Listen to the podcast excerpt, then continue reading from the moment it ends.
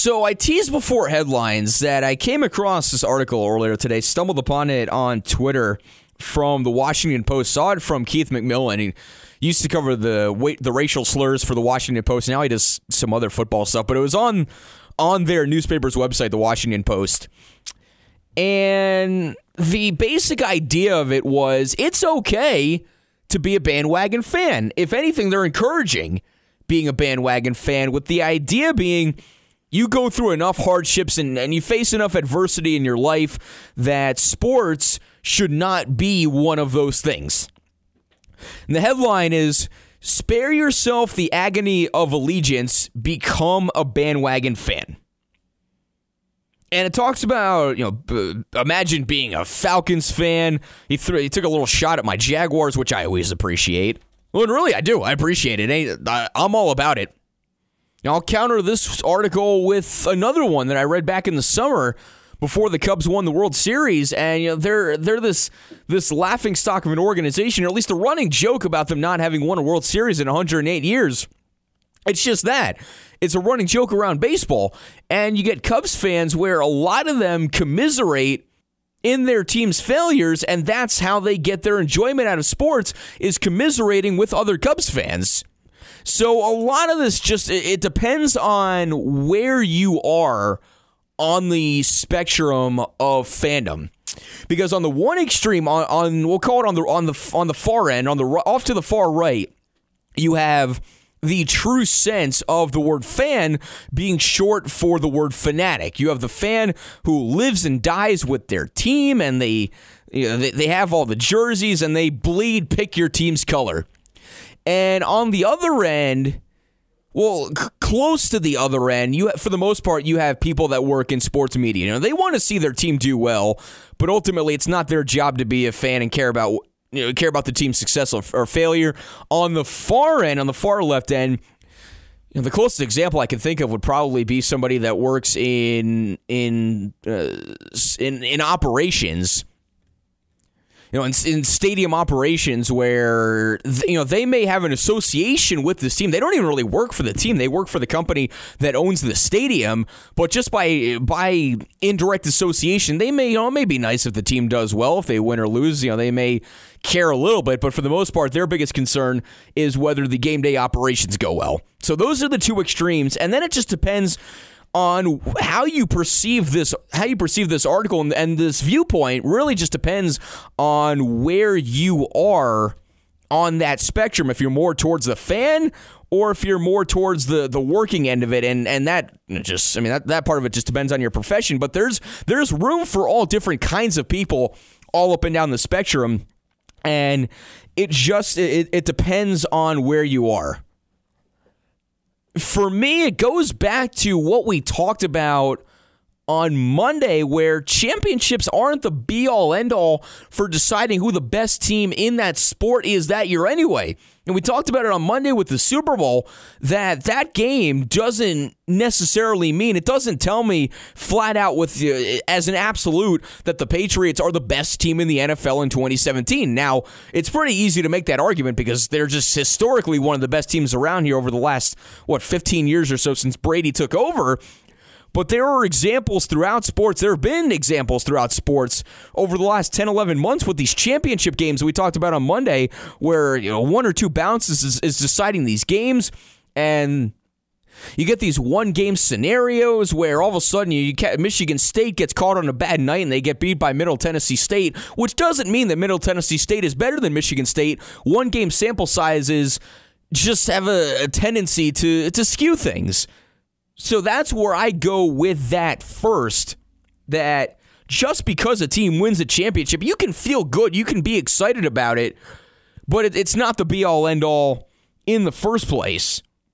And it's clear that the perspective, whoever is writing this, is from the perspective that they're on the far right end where I don't need any more adversity in my life. Where if your team loses, your your day's ruined. You're you're you're you're going into bed, turning the blind, uh, closing the blinds, turning the lights out, and going to sleep at seven o'clock after your team loses. That's the perception or the perspective that this article is coming from, and that's fine. there's nothing wrong if that's the way that you want to go. If that if you want to be a bandwagon fan, then that's then that's fine. But to me, it, it just it doesn't feel worth it. The article talks about sports being an escape, which I completely agree. Sports absolutely is an escape. I've talked about that on the show before, especially now in 2017 when politics takes over so much of the conversation and, and everything seems to have some political angle or somebody accuses everything of having the of having a political angle where you have the 84 lumber commercial in the Super Bowl that takes away some of the innocence of Super Bowl commercials and everything's got a political agenda. Sports absolutely is. It's a getaway. It, it's it, it's it, one of its core purposes is to distract us from the other hardships and adversities that that are a part of our life that we go through every day, the less fun elements of our lives. But this route is a lonely escape. If you want to call it an escape, it is, but it it feels like a lonely escape. Because uh, there are times where I want to watch sports by myself. I want I want solitude to be a part of my sports watching, whether regardless of, of what teams or what sport it is. There are times where where where sports is me time. And I'm not worried about any other fans or any other people around. But there are also times where uh, where there where there is a social element, and that's one of the things that I think a lot of a lot of people like about sports is that social element. Whether you're going to a game or going to a sports bar, going out watch a game, whatever, you know, inviting friends over, having a Super Bowl party, that social element is a, a key part of sports. And you can have that as a bandwagon fan, but you're probably going to be surrounded by strangers rather than people you know.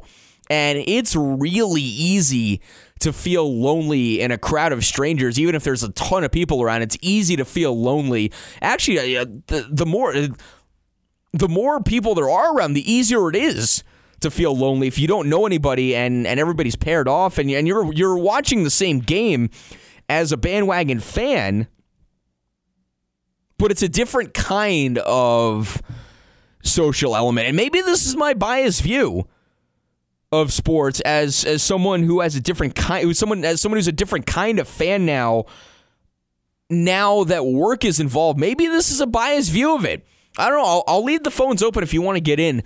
507 437 7666 is the telephone number. 507 437 7666. You can also text in. The uh, text line is 299 2972, the Mower County Sports Live text line. Maybe this is my biased view of it. But even in the best case scenario with a bandwagon situation like this, even in the best case scenario, you, you you jump on a team's bandwagon and the first year that you hop on board, they win a championship. It can't possibly be that satisfying. You know, let's say you, you've lived in Minnesota your entire life and then all of a sudden work brings you down to oh I don't know let's let's go with Florida sunny South Florida work brings you down to South Florida and the first year that you're down there the Miami Heat resurrect their winning ways and, and win a championship. There's to be that moment of, hey, you know, that's cool. Move down here and the Heat won a championship. Cool. But it's not to go any further than that. That's that, that's just to be it. That's to be the end of it.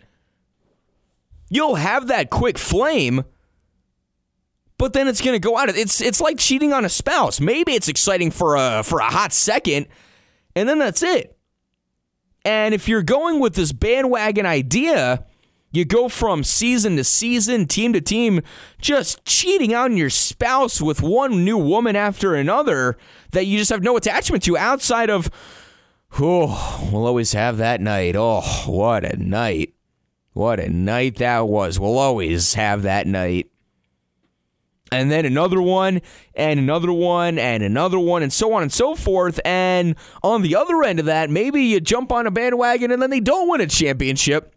And it's like you go out and try to find the next woman and she rejects you. Maybe she throws a drink in your face. Maybe she embarrasses you and throws a drink in your face, aka your team loses and your and your your friends rag on you for jumping on the bandwagon team that lost the championship, and you have to deal with that humiliation. Maybe it's your drink that she threw at you. And so you lose out on that financial investment that goes to waste. AKA, you pick a new team, you you buy a jersey, maybe you go to a game or two, and they don't win a title, which fans care about so much, even though they're meaningless more often than not. And now we're talking about a financial investment. It just it it's it sounds like a lot of work for not nearly enough reward. Even in the most extreme case of irrational fandom where you don't owe anybody that explanation for why you're a bandwagon fan because it's more likely than not that your experience won't be much different than a fan of a struggling team.